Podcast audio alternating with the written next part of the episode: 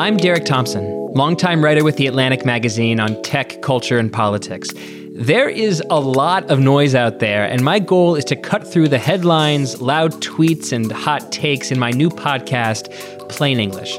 I'll talk to some of the smartest people I know to give you clear viewpoints and memorable takeaways. Plain English starts November 16th. Listen for free on Spotify or wherever you get your podcasts.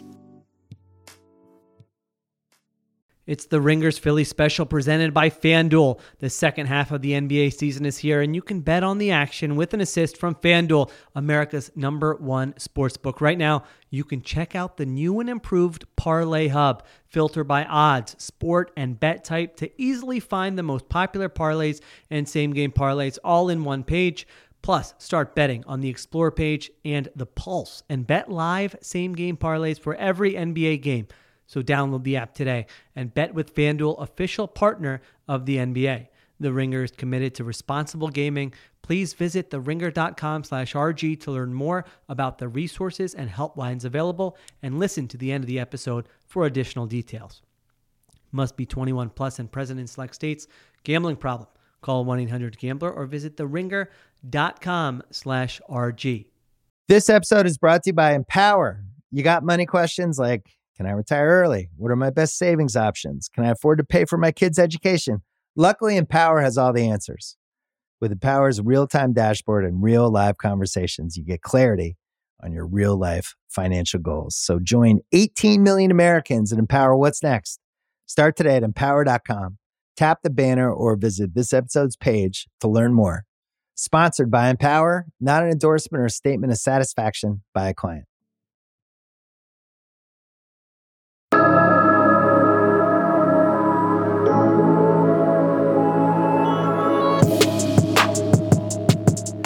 Welcome to the Ringers Philly special. Sheil Kapadia here. The Philly season is underway. I thought we were going to be talking about a, an exciting win, maybe a blowout early in that game. Did not happen that way, but we're going to talk about the opener and, of course, look ahead. It's only one game out of 162 and an 11 7 loss to the Rangers. But we have a first time guest on. Very excited. Love her coverage of the Phillies uh, from the Philadelphia Inquirer. Alex Coffey, who's you're like, and you're you're a pro. You're like in the press box doing a podcast. this is way too professional for what we're usually used to.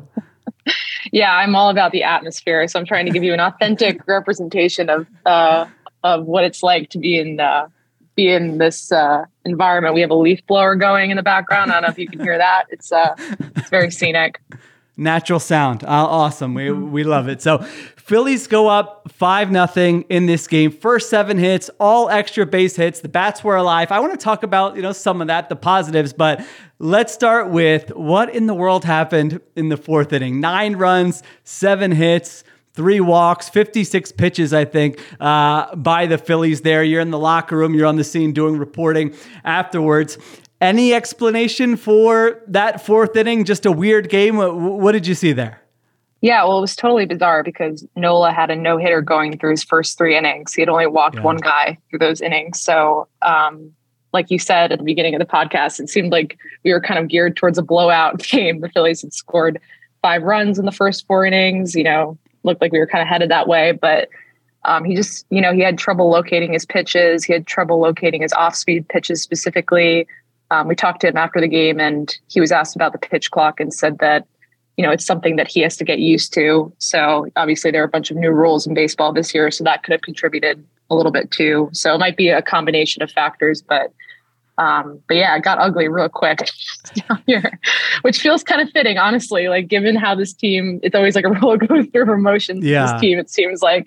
So I don't know. That kind of seems fitting in a way. So yeah, no, no doubt. It, it, it, was funny with the pitch clock. Like they were doing more just on on TV of like putting it up on sort of the score bug in the left hand corner. And Degrom, it was like he didn't even need it. I mean, he was just catching the ball and throwing it. He's a fast worker. Anyway, my daughter's, yeah. you know, when we're when when we're watching Nola is like, oh, he, you know, it, it, gets to like five and she's freaking out like he's really pushing it. It's going to get down uh, to zero there. But um, yeah, that that was odd. How I mean you can have a bad inning, but then it just kept going and going, and you're like nine runs in an inning. That usually yeah. uh, does not happen. I saw Jayson Stark, and I know um, Rob Thomson was asked about this after the game about like Nola pitching from the stretch versus pitching from the windup, like his splits uh, are very different. Did he say anything about that? Is that something like that has been on your radar previously? Because I, I, don't remember uh, hearing about it before.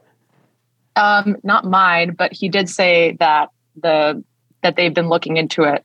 So that was like basically the extent of what he told us. okay. I don't know if they've come to any conclusions, but yeah, gotcha. Yeah, we'll see. Okay.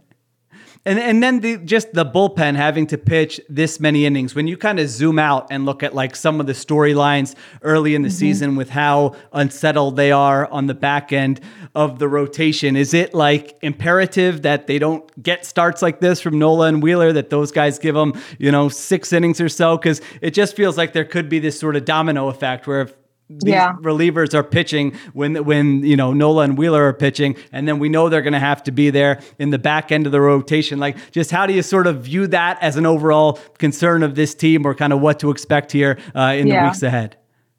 Yeah, I, I, mean, definitely. Their fifth starter right now is a reliever. so, yeah. you know, he has experience starting, but how many, you know how many innings are they expecting to get out of him? And he pitched today.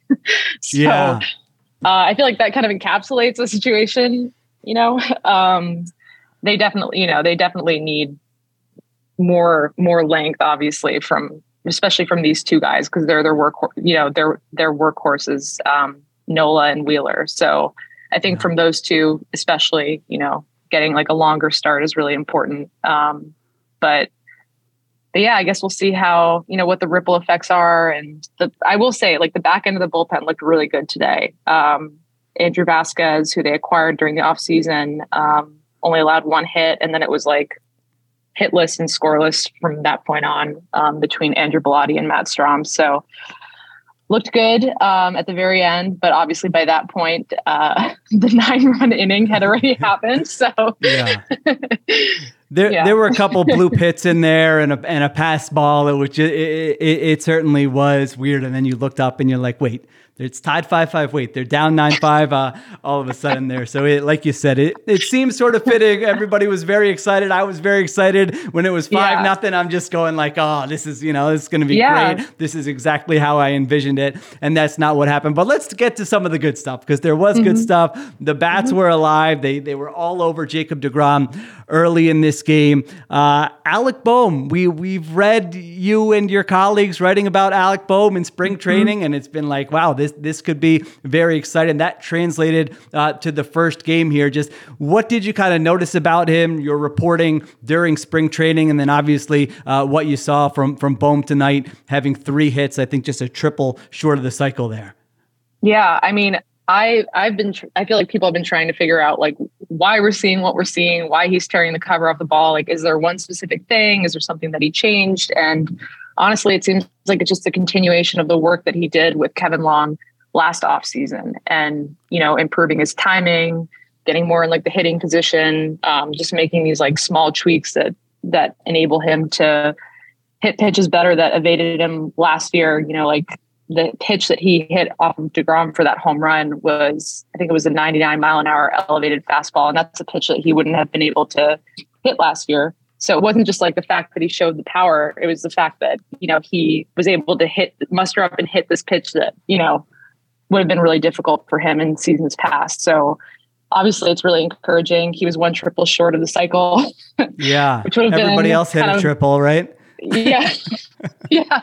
yeah um, which would have been really interesting if he had hit for the cycle in a day where the Phillies have a nine run fourth inning and end up, you know, how do you process a game like that? Um, yeah. But uh, but yeah, no, he's looked great all spring and he's carried that so far into the regular season. So what do we make of uh, of Nick Castellanos's first uh, first game? Not not drawing any conclusions from his first game, but tell me about kind of what you saw from him in spring training. If you were bullish on his ability to have a rebound season, or if you were just kind of like, um, I'm unsure, we'll uh, see what happens. He has a couple hits tonight. Also had uh, yeah. three strikeouts there. I I, I didn't have yeah. like a strong opinion of, hey, this looks great, or this doesn't look great, or this looks different. again, it's only uh, one game, but zooming out a little bit, expectations for for Castellanos and, and a potential bounce back. Yeah. Um, well, I definitely say, like, first off, like after seeing him all spring and just seeing him in the clubhouse, he just, he seems more settled. Like he seems more comfortable there.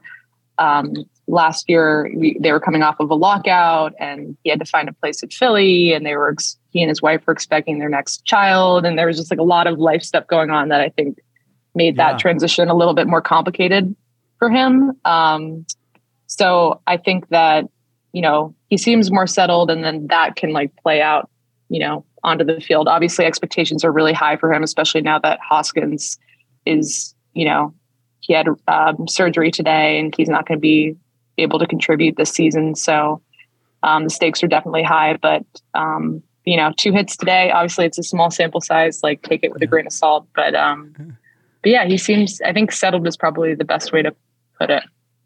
Two for five is better than 0 for five when you're trying to have yeah. a bounce back season, right? So yeah, exactly, you'll, you'll definitely take that. Um, during during this game, one thing that stood out to me is just sort of their athleticism. I mean, we mentioned it. Three guys, right, had triples in this game, and you kind of look around and you're like, oh, Realmuto is a great athlete. Trea Turner is a great athlete. Brandon Marsh is a great athlete. Is that something that uh, you know has kind of stood out to you as you've watched the way they've put this team together and I guess, you know, it's not like all those guys are different from last year, but certainly different than sort of the first half uh, of last year, even before they got Marsh, that they're going to be able to capitalize on some of these new rules and the bigger bases and stealing bases um, and just kind of having more athleticism in their lineup. Yeah, yeah, absolutely. I mean, you saw, um, I think it was like a wild pitch or a pass ball, like Turner was able to score easily from third, you know, and that speaks, you know, that's that's that athleticism in action. That's you know what it looks like on a day to day basis. So yeah. um, so definitely, and I mean they have more like you can go down the the lineup um, or through the roster like guys like Sosa who they acquired last year. Um, super athletic, super versatile. You know they have they have like a handful of those types. So I think that it'll it'll definitely um, play to their advantage for sure. What do you think of the lineup uh, tonight? Were there any like surprises in the batting order? Is this what you expected? Der- you know, Trea Turner leads off, Schwarber, Realmuto, Darick Hall bats cleanup, uh, mm-hmm. Castellanos, mm-hmm. Stott, and then Bomb uh, Bohm bats uh, seventh. There is this kind of what you were expecting? Were you surprised by any of that? Do you expect them to do some tinkering and moving some of these guys uh, uh, around, especially early in the season as they figure out what it looks like without Rhys Hoskins? Yeah, I think the only one I was slightly surprised by was Bohm being that low. Um, and I think that if he keeps hitting the way he's hitting, they're going to move him up. yeah. But uh, but other than that, nothing crazy stuck out to me. I'm just looking at it now. But uh, but yeah, nothing else really. Gotcha. Okay. Uh, you mentioned the rules earlier. I thought we had like a, a, little fun moment there with the what was it, the PitchCom uh, mm-hmm. malfunction, and then it looked like the pitching clock expired, and they called a ball, and then they reviewed it and reversed it. Like, what what exactly uh, was happening there? And do you expect this to, sort of thing to sort of be, um, you know, ha- happening, especially early in the season as they figure out some of the new rules? We honestly didn't talk about it after the game because there was so much there was so many other things to discuss between yeah. like between Bohm's uh, close getting getting close to the cycle and then uh, Nola's nightmare of a fourth inning and then you know the bullpen blowing it after that and then you know there was there was a lot to go through so we didn't yeah. we didn't talk about that but I do think that there are going to be you know some growing pains there because it is new and there are a lot of differences this year so my, my favorite moment there as a viewer was John Kruk was getting very frustrated by what was happening there, and he compared, and then he and then he just dropped this line. He was like, "They had trouble scanning our media credentials too," where it's like right, those two things probably aren't connected, but I appreciate it uh, that that it, he's just like they got to get their act together here at the stadium. PitchCom malfunctions, uh, media credentials aren't scanning, uh, and then as a viewer, uh, the the other Kruk thing that stood out to me was he was asked if he watches Ted Lasso, and he he had this very vague answer that he can't because he's not allowed to subscribe to Apple TV. And so the question was like, well, why not? And he brought up that he tried to buy like those those Hoka sneakers, those you know expensive running shoes for twenty mm-hmm. dollars. Uh, it was a scam, and so after that, he was banned from buying anything. So I don't really have a question there. I just know you don't get to listen to the broadcast, so I thought that was probably yeah. vital information that you you might want just to you know yeah. to sprinkle it in here and yeah. there. Yeah, no, that's that's welcome information. I also heard that he um he's going to be at the Taylor Swift concert tomorrow, and I'm going, so I'm gonna see if I can see him there, maybe in the standing the standing room section. well, that'll be awesome because one thing that I love that you do is you take us, you know, us fans behind the scenes. Whether it's uh, what was it, Brandon? You got Brandon Marsh to bark before the game today, right? Was it?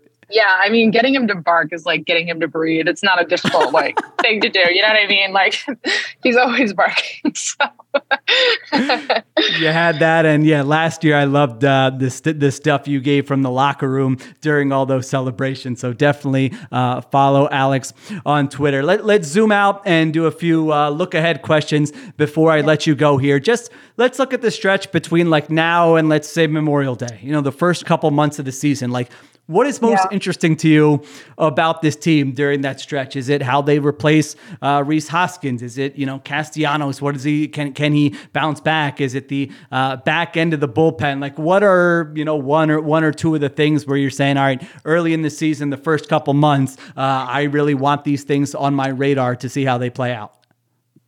Yeah, I mean there are a lot of storylines that you can go with. Um, seeing if Bohm continues hitting the way that he's been hitting. Um, is definitely one. Uh, seeing if Castellanos can bounce back. I mean, seeing how Darick Hall fills in in Hoskins' absence. If they say that he's going to get a couple of opportunities against lefties, and you know, seeing if he can even those splits a little bit more, I think will be interesting. Um, so those are top, probably my top three. But um, aside from that, it seems like Ranger Suarez is going to be out for a little while. So um, the starting pitching depth is being tested right now. So yeah. maybe how they respond to that and you know whether they're whether other other players are able to step up in uh in the absence of Suarez and then uh, Andrew Painter who's going to be out for longer. I used to do a piece when I when I uh, covered the Eagles like before every season where I would ask a bunch of teammates like who's one teammate who's going who who is going to have a big year this season just to kind of you know get a pulse of the locker room. I you know, I, I didn't like give you homework and say, can you ask every player so That's I can ask you that on the podcast? But yeah, but I, am sure just in your conversations with people uh, around the team, whether it's you know players, front office, coaches, whatever, were there was there like a name or two that came up often during spring training where you know sometimes like we, we always hear what people tell us, but then we can kind of be like, all right, this actually seems legit. Where were there a couple names that popped up a lot? Was it Bohm? Was it someone else where people were like, you know, keep an eye uh, on this guy this year because I think he might exceed expectations. Yeah, I think Bohm for sure. And okay. again, it's not just um, it's not just you know the result of this spring. I think it's like the culmination of the work that he's put in with Kevin Long since last year. So, um, so Bohm, but also like people aren't really like I, I, talked to Kevin after the game today, and he wasn't really surprised by what he saw today. You know what I mean? Like it's yeah. he has a very like yeah, like we kind of knew this was coming. We were expecting this. He's been working at it for a long time. So um, there's just this like quiet confidence about him that wasn't really there at this point. I mean, you think about where he was this point last last year, it wasn't even a guarantee that he would be, you know, he was just fighting for a spot on the team. Yeah. So um, when you look at that as like in the lens of what he's doing now, it's pretty, it's pretty crazy. Yeah, that would be so huge for them just in terms of replacing Hoskins' production if Bohm makes mm-hmm. the leap. And then even if Castellanos isn't making the leap that some people might hope for, or the rebound that, you know, you have somebody else to kind of uh, pick up the slack there. All right. Last thing. I'm I'm so intrigued by the life of a, a baseball beat writer, just the mm-hmm. the travel. So yeah, I was gonna ask you what you're doing. You get like a rare off day in a city, right? Tomorrow because it's yeah. opener, off day, and then two more games. You kind of already filled us in. You're you're going to a Taylor Swift concert, so this set up very well uh, for you. But like that, then what? Like what? When do you travel to New York? Like when are you back home in Philadelphia next? Just take us through like the first uh, week of the season. What the life of a baseball beat writer? Yeah, so I'm gonna go see Taylor tomorrow, which is great because I was not able to get tickets for Philly and I was um, really disappointed. They were going for like thirteen hundred dollars a pop, and I was like, yeah. I'm not paying that much as much as I love her. I'm not going to do that. Um, so super excited that she was here on an off day and that I'm able to see her.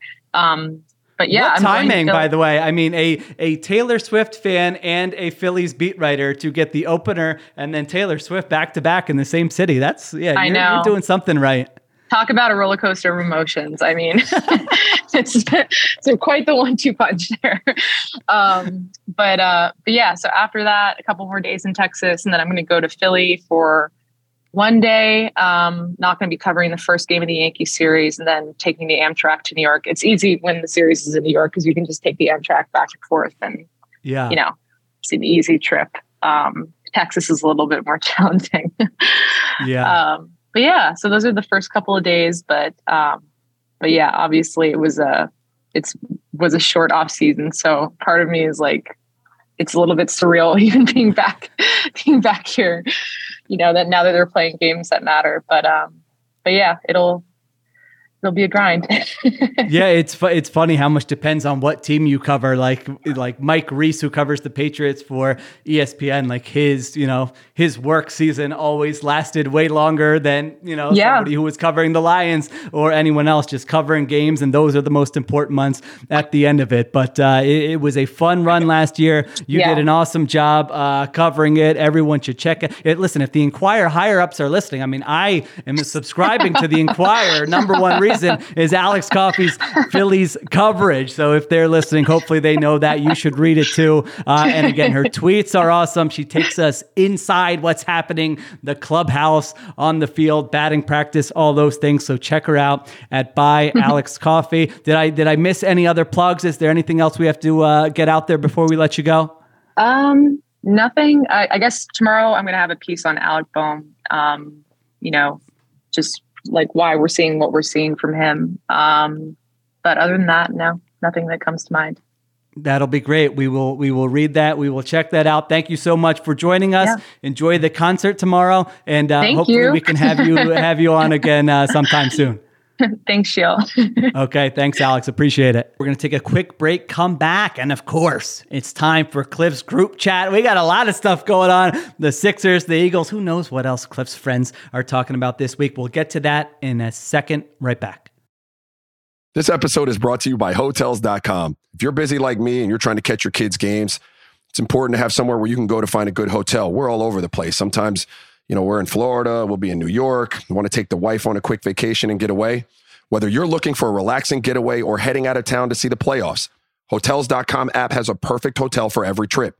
Compare up to five hotels side by side so you can see prices, amenities, and star ratings without having to switch back and forth between options. So start planning your next getaway and find your perfect somewhere in the Hotels.com app today.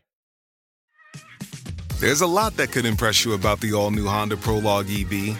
True, it's got class leading passenger space and clean, thoughtful design and intuitive technology. But what really sets the Prologue apart from the competition is that it's more than an EV, it's a Honda. Honda, the power of dreams.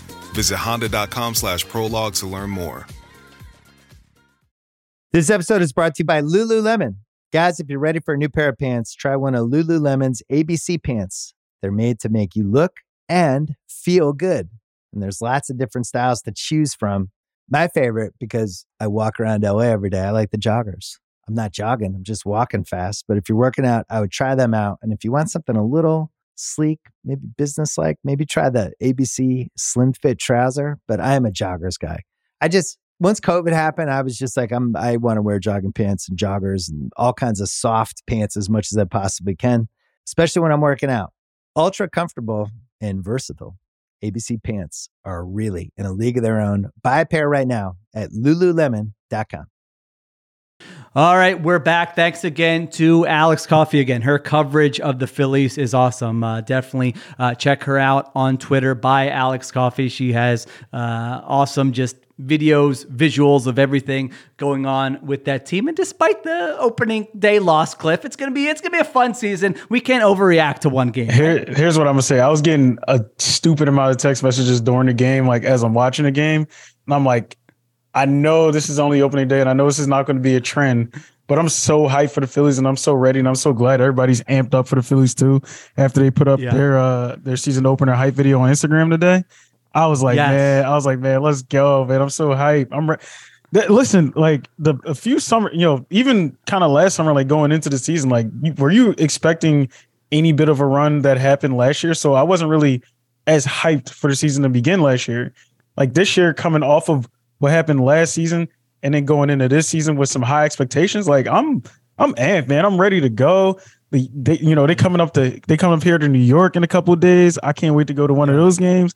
Like, you know, maybe we gonna run into each other. I don't know, man. We'll see. Yeah, no, no, no doubt about it. This is as excited as I've been for a Philly season in a long time. Last season was like the season that came out of nowhere. But this is the season where it's a weird feeling as a baseball fan to be like, I actually think this is going to be fun. Like, you know, there's something different about a fun summer when the baseball team you root for is playing well and the ballpark's packed and everything's going their way. So, and uh, plus, Citizens Bank is a vibe too. Like, it's not like, yes, it's not like we have like a corny ballpark. Like, Citizens Bank is, I remember the heydays, right? Where I would get out of school, we would go down to Citizens Bank Park and just tailgate after school. Like literally just hang yeah. out, tell because obviously school's done at like three o'clock. You get down there by like, you know, 435 or whatever the case may be. And then the game starts at seven o'clock. We would literally get there and just tailgate. Some people go to the game, some people won't, some people just go right back home. But like that's how much yeah. of a vibe that that that area is and that energy is. So I'm man, I can't wait to get to a couple games this year. I'm I'm excited for my guy Bohm. You know, that's my favorite Philly. Yeah, uh, yeah. you look great. So uh, I'm just hyped for everybody, man. I'm I'm ready to go. Yeah, Bohm looked great. Uh, Turner uh, looked, you know, he, he's going to be so much fun. Yep. He's so athletic. So we'll watch this weekend. They'll they'll pile up some wins. It's only one game. All right, what else? We got a lot going on, Cliff. What what are we leading with here on Cliff's group chat? All right, man. Earlier this week, this this started off the week, right? Earlier this week, we had a situation where the Sixers had a back to back first Golden State Warriors on Friday night, and then they played the Suns the next night on a back to back two games in which Joel Embiid played, knowing that the Sixers had to go to Denver on Monday night. As you know, the NBA world, NBA fans across the country, I was super disappointed that the Sixers rested Joel Embiid. They didn't give us the MVP matchup, part two, that we all were anticipating, we all wanted. Um, I know they rob, I feel like they robbed the whole NBA fans of that experience completely, uh, knowing that they were going to do that going into that game. Um, and here's there's two sides to this. The first side is I feel like the Sixers wanted to eliminate that game from MVP consideration, period. And the second side is is that people, MVP voters, Kendrick Perkins, I'm gonna call his name out, even said he's going to use this game because he believes Embiid was quote unquote ducking Nikola Jokic uh, from that smoke on Monday night, um, and kind of use the the the calf injury as an excuse, use the load management as an excuse, and personally, I think it's so stupid to let one game of 82 games determine an MVP anyway, even though it is a, you know, I guess a quote unquote one versus one matchup. Like, let's say Embiid dropped 25 and 13 in that game and the Sixers lost. Like, does that change anyone's mind of who the MVP should be? Or if Jokic had a triple double and they lost, does that change anyone's mind of who the MVP should be? I think too, too many people were putting too much stock into that one game and having that hinge on MVP voting.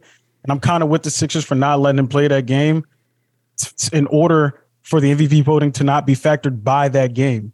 I, however, I am hurt by the Sixers at the same time because we were robbed of seeing that matchup. So I'm kind of on the fence. But if I had to lean more towards it, I'm just like, man, I'm I'm I'm okay with him sitting out that game just because there's such a bigger picture here. Um, and you know, we, we're about to make a playoff push you know, there's some injuries going on with Embiid. I'm not sure what exactly it is. It sounded like the calf injury is, you know, somewhat real, but he could have played had he wanted to play. Um, I just wanted your opinion on that. What do you think? Well, listen, what? Yeah, one game. I'm with you. One game should not determine who the MVP is. That's silly. At the same time, have a little foresight here. I mean, they play a back to back in Golden State and Phoenix. I, you know, on on that Phoenix game was what Saturday. It was Friday right? and Saturday. Friday, you Saturday, have to get Monday. on a plane. Yeah. Think about it. You have to get on a plane from San Fran to Phoenix, which that flight is like. Why? Yeah, that flight Why is like is he playing in hours. that Phoenix game? I mean, he just had what 46, 8, and 9 in Golden State. Played great. You lose the game. Then you go to Phoenix. You know you have this Denver game on Monday. I have no idea. Like, if you have some foresight and are planning it out, I'm all for it. Yeah, you want these guys healthy for the playoffs, but sit him on Saturday. He doesn't play against Phoenix. He gets Saturday and Sunday off. He's ready Monday against the Nuggets because honestly, I think he had sort of more to gain than more to lose than to lose by playing that game. Like if he came out and balled out and they won that game, now it's two times that he has just kind of crushed the Nuggets and he's won the head to head. So that is like a big feather in his cap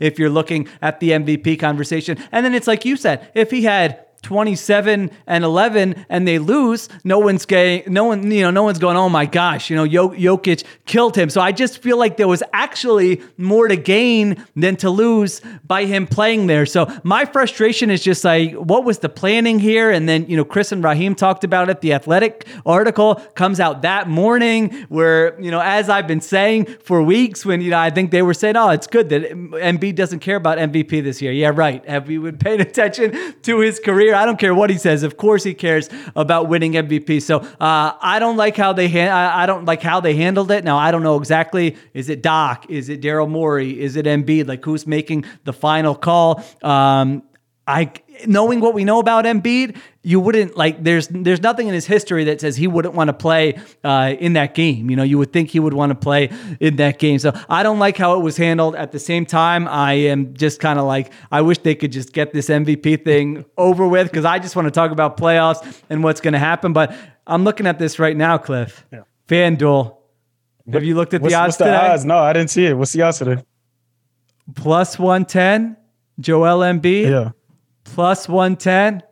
Nicole oh, Jokic, it's tied right exactly now. the same. Oh man, right now so they got it with Giannis at plus five hundred. And and you know what? I actually heard Windhorst. He said he took like a straw poll with other MVP voters today, and he said it's kind of yeah. like a dead heat right now. So the Sixers got some. The Sixers got a too. game. Yeah, Sixers got a game against the Bucks. Well, first we got Toronto Friday. First there's Toronto Friday, yeah. and then there's a game against the Bucks and the Celtics if anything, I think the MVP is going to really ride on those games before anything he had to do with playing in Denver on a, you know, coming off of that back to back. Which, I mean, let's let's admit it, the Sixers did that on purpose. Yes. I think they. I yeah, think they but that. I don't know why though. Like I don't. Yeah, I don't understand exactly. I disagree with their reasoning overall there. So maybe we'll, you know, learn more about it. You know, Embiid will uh, voice the, you know, voice something about it yeah. at some point. So we'll see what happens there. All right, what, what do we what do we got next? Speaking of the Sixers, uh, Sheil. I texted yeah. you earlier, and uh, I saw James Harden's comments coming off the victory last night against the Dallas Mavericks, and they are very very concerning. Uh, James Harden, he was out for the entire West Coast trip, coming off of that game against the Bulls uh, last Monday, I believe it was. Um, he sat against the Bulls on Wednesday of last week. He sat out against the back to backs against uh, Phoenix and the Warriors, and he sat out that game against the Nuggets. And after Monday's game, James talked about his Achilles being unbearable, quote unquote. you said unbearable at some points of the game. Now we are going into the playoffs here, and we can't be limping into the playoffs. James Harden is super important to the Sixers and whatever they need to do to accomplish anything this uh, this postseason. I mean, lead leader in assists still uh, controls the offense. You could see how rudderless the ship looks when he's not controlling the offense or he's not the starting point guard. I just have a lot of concerns with him saying that after the game. Like, how concerned are you to see the Sixers limp into another playoffs if, in fact, this injury really is bothering? This seems like last year all over again, right? Yeah, it's what we said on this pod a couple weeks ago that like I don't care Celtics, Bucks, seeding, whatever. Just get me Embiid, Harden, and Maxey healthy in the playoffs, and let's see what happens. And now look at it. I mean, Embiid in that Ma- that Mavericks game was ugly, and Embiid was like, you know, you can never really tell because he's always sort of grimacing, and you're like, wait, is this a serious thing? Is it not a serious thing? But uh, I didn't think he looked totally 100. percent I didn't think James Harden looked good in that game. I mean, he went what, four for fourteen at all. Cliff, yeah. Cliff, his last two his last two games, six for twenty eight. James Harden. That's terrible. We've talked on this. Harden has played great this year yeah. for the most part. I mean, a very pleasant surprise. Mm-hmm. I was not expecting to kind of get hooked in by this Sixers team, and I did. Um, maybe he's a he's a big reason though, because you saw how for the curse. How, yeah, you see how he, he controls the pick and expectations. Roll. Yeah, and then when yeah. when Embiid isn't on the floor, I swear to God, every other player gets way better. Like just because the offense doesn't go through Embiid when he's not on the floor, and I mean that with Harden. Like even when yeah. even when other guys like when Matisse Thybulle will be on the floor with Harden, like he looked significantly better. players just look better with James Harden on the floor, and the entire team looks way better when James Harden is on the floor, whether it's the pick and roll yeah. action or whether they're just doing that cutting offense where uh, you know Embiid is off the floor and he needs to take a breather. They look good, and uh, this this is just scary to me because I don't want to go into a series where we got to play the first series right. We got to play Miami. We got to play either Miami or Brooklyn. It's looking like Brooklyn, and yeah. and you go into that series and and you see James Harden start limping around. Uh, yo, take me out, blah blah blah stuff yeah. is lingering, and then you have to rely on Shake Milton or Maxey to be to be the point guards or D'Anthony Melton. Um, I man, I, this is super concerning. And luckily, we do have some games left to see, you know, to kind of gauge like where he's really at with this injury. And two very important games coming up here. Actually, the Raptors game is super important too because we need him to be healthy. We are in striking distance at a two seed, and I think they very much need that two seed if they were going to have a series against the Celtics in the playoffs. I mean, the, the the my issue is that we've seen Harden when he like last year he's dealing with the hamstring injury yeah. and he looked like a totally different player than he's looked like this year when he was healthy. So it's it's hugely concerning. You look at how he's played the last two games. That's why these last six games are huge. I mean, I don't think they're going to get that two seed because they they're going to lose. They lose the tiebreak to the Celtics already. Yep, yep. So they would have to make up you know multiple games there. Just like games, you said, yeah. the Celtics are winning as we talk here. So I think they're going to be the three seed. But at the same time, there's a lot riding on these last six games because I want like two games where Harden looks like he's looked for most of the season in you know December, January, right. uh, February. That guy we saw and we said, okay, maybe this year can be different. I don't know if we're going to get that or not. We very well might, like you said. I mean, if we're looking at an exit in the first or second round for the Sixers. I think we can already look at yeah. what the storyline's going to yeah, be. Well, you know, Harden was dealing with the Achilles injury, and Embiid hurt the calf, and that's that. That's the reason here. So, um, I think you're repeat, cons- right? Like it's, it's every yeah, year. Yeah, I know. Every year, something. Yeah, you're yeah, your concern is warranted. I did want to say this about Maxey. I feel like Maxey gets picked apart a little too much, and I hear like, oh, his playmaking, his defense. I mean, Maxey is just like Maxey shooting 42% from three and averaging 21 points per game. And he's fast and he can take over quarters. And he's like, uh, he's a problem offensively. He's a shot maker. And so uh, I just want to kind of give him his, his props for he's been playing you know fantastic and just lighting up uh, lighting up the scoreboard the last couple of games but really uh, all season long. for, for sure. And uh, like he had the roles kind of waffle on him once he came back from injury. Exactly and yeah. uh, once he came back like I was actually I was dead wrong because I thought man he might be a liability on defense. But I mean at the end of the day it's kind of like well is he that bad on defense compared to Melton's offense making up for it. You know what I'm saying? So I was just right. Like, yeah, it and, wasn't statistically yeah, when they were benching him. Yeah, you yeah. could. There was no evidence of that. Right, and then on top of that, it's just like he wasn't getting the minutes because no matter what, when you don't start the game, you kind of don't get starter minutes unless you come in within like five minutes of the game. You know what I'm saying? So yeah, uh, it it it. I was dead wrong about that, but it makes sense now to get him. You know that third, you know, 39, 35, 38 minutes a game just because he is a spark plug for the Sixers in Denver, right? When it was just like, yo, Tyrese, just take the ball and do whatever you want with it. He was getting his buckets off and beating anybody in front of him. Max Maxey is yeah. legitimately special.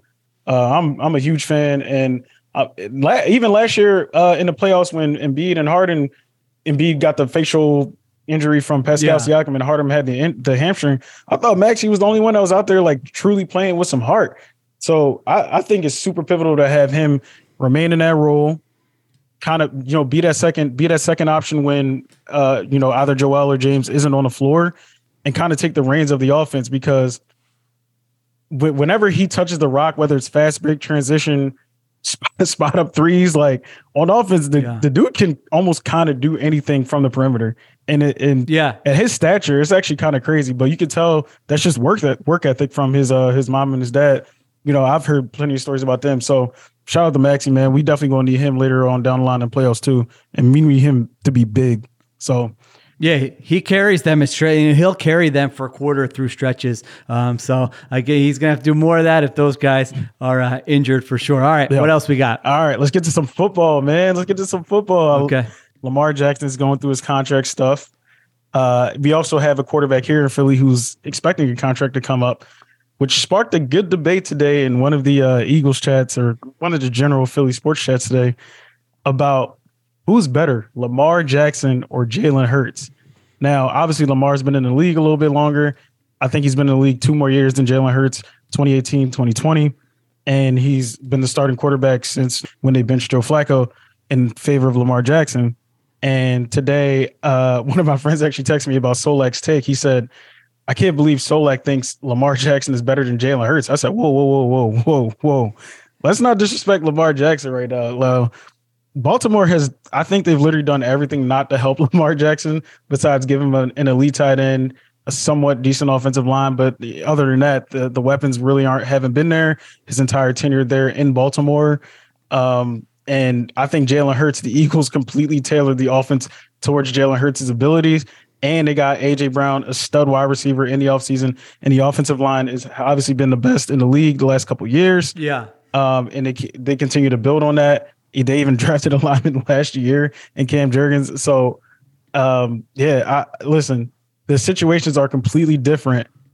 But if you ask me, if you just ask me raw talent, just looking player to player, I, I think Lamar Jackson is better than Jalen Hurts. Like, and somebody said that it's crazy to think that Lamar Jackson is better than Jalen Hurts.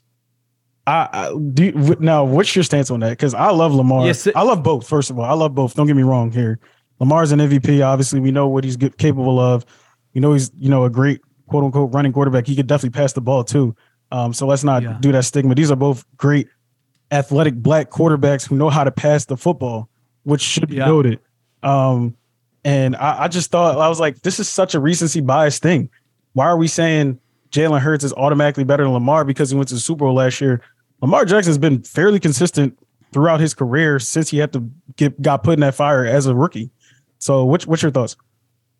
Yeah, Solak and I, I think, disagree uh, on this. He he's definitely thinks Lamar Jackson uh, is better. I I think I would rather have Hurts if I was just looking ahead right now. I mean, they're they're different quarterback. I think Hurts throws a better uh, a better deep ball. Mm-hmm. And again, it's hard because like if Lamar were in the Eagles offense, it would look different. If Hurts were in the Ravens offense, yeah. it would look different. There's no doubt about it. I mean, we all know that that was a debate all last season. How much of is it is Hurts? How much of of it is his supporting cast? But uh, man, I just thought he improved so much. Like he's shown such an ability to improve his accuracy, his decision making, his his ability to push the ball down the field. I also like just kind of like having the the guy who's you know the the the lower body strength that Jalen Hurts gives you, and like he's just an answer in short yardage. You know, Lamar Jackson's going to make people miss. Jalen Hurts is going to be able to like take a hit. I feel better uh, and and stay healthy longer. So Lamar's missed what ten games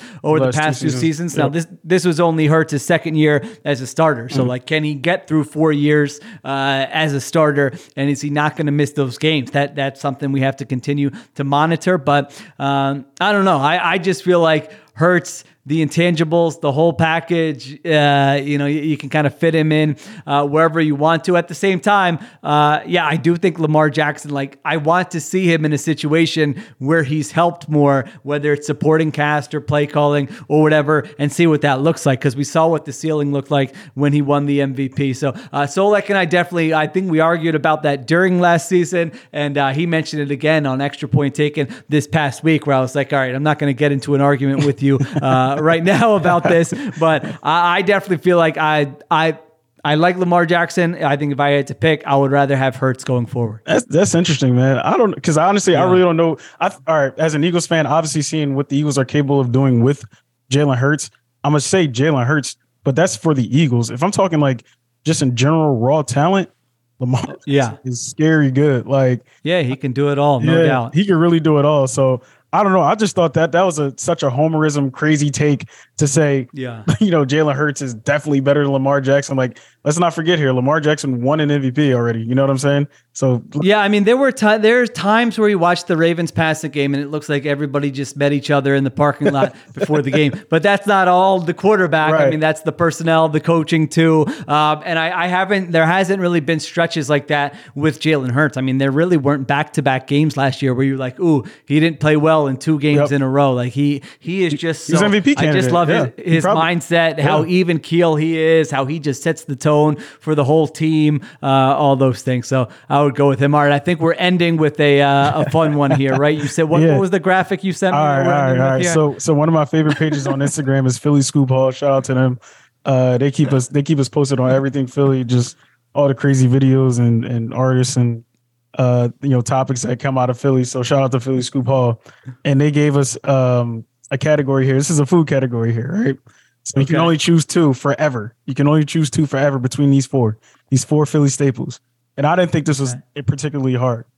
So it's between soft pretzels, cheesesteaks, hoagies, and water ice. Out of the four, out of the four, what two are you keeping forever? All right. Well, this is a little easier for me because, as you know, I'm vegetarian, so I can automatically knock out uh, the cheesesteak. So it comes. All right, all right, hold on, hold on. That's not fair. That's not fair. That's not fair because you're a vegetarian. hold on, hold on, hold up. You have to do this from the perspective of like what's actually what actually tastes good and what Philadelphians actually eat and love to eat consistently. Okay. All right. Like what's a true staple of Philadelphia staple? All right. Yes. Then I think the Philadelphia answer would probably be I would say cheesesteak. I want to say cheesesteak and pretzel because you're like, are you going to go two breaded products, two sandwiches? But I have to say, like when you live in other areas of the country, Yeah. you know, I was in Seattle for two years. Yep. You can't find anything resembling a hoagie. The bread quality is not nearly the same. So, like, I personally would go, it's a hoagie and pretzel because I'm like, those are Yeah. staples in the Kapadia household. Yeah. Uh, you know, those are unique to Philadelphia. You go to like, uh, you know, other places and you're not going to get the same quality there. So I think any, if you do any combination of cheesesteak, hoagie, and soft pretzel, you're good. Get that water ice out of here. I mean, come on. I, yeah, I am not. I don't know about you. I am not a water ice guy at all. Like, like it's fine. I'm not saying I would never have it, but like it just doesn't do it for me. All that you know, you get to a certain age, all that sugar in your body, you're gonna get a headache. yeah. I'm gonna be like hungover on water ice just because all, all that sugar entering my body. So that's like, uh, yeah, I, I would always choose like a. Now I don't love the ice cream anymore because again, as you get older, you don't do the dairy as much. Yeah. But uh, I would, well, you know, in my younger days, I would choose ice cream over water ice any day of the week. Where where are you? you. Which two did you choose? Where are you with water I, ice? this is easy for me. Uh, soft pretzel and cheesesteak. Like I, I think that Okay. that's super easy for me. So water ice, Yeah. I don't despise. Like I love all four. Don't get me wrong. Um, hoagie's probably the fourth for me because really? I yeah, I get it. I get it like this, right? Because like you said, remember you said you lived in different places in the country and you were like, Yeah. yo, you can't find like the bread or anything like that different from hoagie. Right. I found myself not even like wanting one. you know what I'm saying? Like, really? yeah, like oh, I disagree. Yeah. No, I was missing. I was Oh, missing it. I was missing the cheesesteak, if anything. And Okay. every yo, every city you go to, they have some fake cheesesteak spot. You ever realize That's that? true. Every single That's one. true. I don't try them. First Yeah. of all, I don't try them because I can't. But when I was living in Connecticut, they had a dope cheesesteak spot made from some dudes actually from Philly. We talked about it with our The uh, Nagandi yeah, one, yeah, right? yeah, Yeah. yeah, yeah, yeah. So they they knew what the hell that they were doing. But when it when it came to hoagies, like I was never like sitting in the house, sitting in my apartment, like, yo, where's the best hoagie spot out here? Because they do have them in New England when I lived up there. Like they call them grinders. But I was never just sitting there up there like, man, I miss a good a good Lee's or Primos or any one of those. Yeah. By the way, fire hoagies. I'm not I'm not saying hoagies aren't good. I'm just saying Yeah. that's not like up there for me. Like that's not up there in my preference rank for me. For me, it's got to be a cheesesteak. Like every couple of weeks, you just got to get. Well, you're a vegetarian, but Yeah. to all my people listening here from the city, in the city, around the city, Bucks County, Delaware County, Delaware, South Jersey, wherever you may be at, you know, every couple of weeks you got to touch a cheesesteak just to be like, oh damn, like I love this is so good. Like that will never a cheesesteak will never get old to me. And soft pretzels, right? I'm so hungry right now. By the way, just you talking, like I could, yeah, I could, I could have a second dinner right now. It's after nine o'clock. I'm gonna go eat something after Oh, this. okay, It's all ahead. And real quick, and why I eliminated water ice is because water ice is very seasonal. I will say this: I do, I might get a couple water ices in the summertime, but you're right though. I'm not really like, oh man, like I need to go grab grab the water ice, especially like during the cold months. Like I'll every once in a while, like I'll grab like a slushy or something like that. But I was never a guy that was like, damn, I need a, a cold Rita's water ice right now. Only if it was like super hot out, if I was like driving past it, like, yo, let's not like I'm sure your daughters probably tell you all the time, like, hey dad. They love it. Yeah. They love the water ice. It drives me nuts. I'm like, no, let's go get let's go get ice cream. Yeah. We don't need the water ice. They Yeah. love the water ice. Yeah, it ice cream. By the way, there's an amazing ice cream place up uh, where I grew up too, called Sprinkles Ice Cream. Shout out to them in Elkins Park. But uh, yeah, no, the water ice for me, like growing up, yeah, that's definitely more of a staple. But like as you get, you're right. As you get older, like that, it kind of wears off on you. You know what I'm saying? Like the Yeah. the the the want and need for it just isn't there anymore. But for me, if I ever go into like a Wawa or something like that, and they got the soft pretzels like sitting right right by there, a Oh, lot, yo, yeah. they are especially like the ones that are like freshly baked. You know, fun Yeah. fact, you know, I used to work at a Wawa. Really? Yeah. No, we got to get into some of those stories. Yo, I gotta tell you, I gotta tell yeah, I used to work, I used to work at the Wawa in Jenkintown. I think it's technically in Abington now. Um, they just moved Okay. up and created like a gas station Wawa, but I used to work at the Wawa in Jenkintown back in the day uh, when I was a senior in high school, and we used, I used to just go crazy on the salt pretzels, like the doubles, because at the end of the night, there's a Yeah, bunch double, of yeah. At the end of the night, there's a bunch of them that are about to just go out. All you had to do was pop it in the uh, the little oven real quick for like give it like 10 15 seconds it'll be right fluffy again and perfect again yeah. i will always love a soft pretzel man like w- one with mustard on there is so good that's why Yeah, from- I go plain, but yeah, no. oh yeah, no I- no no plain's good too plain is definitely good Yeah. too but if you put the mustard on there it chef's kiss man it is so good so You know when it's the best? The best it's it's when you're like uh, have like a long drive or something Yep. or road trip Yep. and you stop at a Wawa to get something else Yep. and then you gotta grab one and then it like you know you just eat it in the car while you're driving it fills you up. I mean that yeah I I'm definitely doing that. This is making me hungry. This was also it was also good to end on that water ice ice cream thing. You know it's gonna warm up a little bit. We're looking at April. Uh, we're, we're looking at the, the spring, the summertime. So I definitely uh, like that a lot. All right, another special, uh, successful edition of Cliff's group chat. That will do it for this episode. Uh, a lot of good feedback on the draft episode with me and Solak. I thought that was a lot of fun. Solak brings it with his Every uh, time, man. takes Every time. and He's so smart. I'm dipping my toe. Yeah, he he loves the draft. Man, he's uh, you know the draft nicks. That's like a different community where they're just like obsessed, uh, obsessed with I, it. I really I've used to be like that. level. Yeah, I used to be like obsessed with because remember, you know, for a little bit of time there, the Eagles were kind of in a in a little rut, so we had to look at the draft a lot. And um, I, I used to look at every. Well, I watch college football no matter what. Anyway, like on Saturdays, like I'm Yeah. really watching the big programs, Ohio State, Alabama, all the SEC schools. With you know, whoever's good, basically. And um, I'm always like, yo, the Eagle, he would look good in the Eagles uniform. He would look great in the Eagles uniform. Right. I love the draft process. Just looking, but it's like it got weirder and weirder to me because I'm thinking to myself, all you're doing is really looking at people's like highlights. Like at the end of the day, are you really looking at Yeah. Every single snap that this player is taking? Right. Like you're looking at what they could possibly do, but then a lot of people don't realize like maybe you know out of out of a hundred, you know, a hun- let's say they have a hundred snaps a game, right? Maybe they had like six great ones, but then they had 94 just either mid or you know lower tier snaps, and you're just like, Yeah. well, wait, look what he was look what he was good at, but then you're like, well, wait, what did he do the rest of that game? He was fairly quiet and was put on his ass the whole Yeah. time. So, yeah. but That was I- like yeah. Von, uh, Vontaze Burfict was the guy back in the Yeah, day. I remember, yeah. remember that? He Yep. just lit people up. Yep. Everyone got excited, but he couldn't really What, what play. was so what was one more draft prospect? My man from Robert Kamichi, remember him?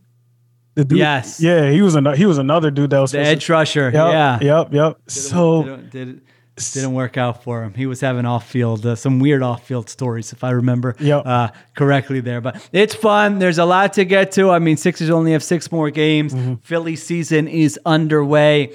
Eagles, we're gonna have a lot, a lot of draft content. What's up with the Flyers? Up. So. Uh, good question. You're asking the wrong guy. I got to text my guy Charlie O'Connor, and he can uh, he can let us know. But we appreciate everyone listening.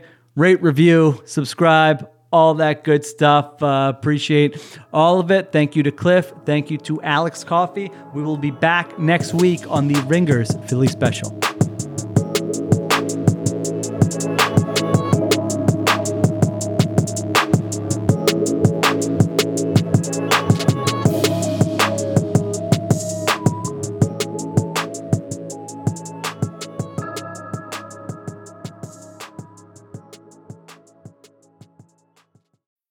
This episode is brought to you by State Farm. You might say all kinds of stuff when things go wrong, but these are the words you really need to remember. Like a good neighbor, State Farm is there. They've got options to fit your unique insurance needs, meaning you can talk to your agent to choose the coverage you need, have coverage options to protect the things you value most. File a claim right on the State Farm mobile app and even reach a real person when you need to talk to someone. Like a good neighbor, State Farm is there.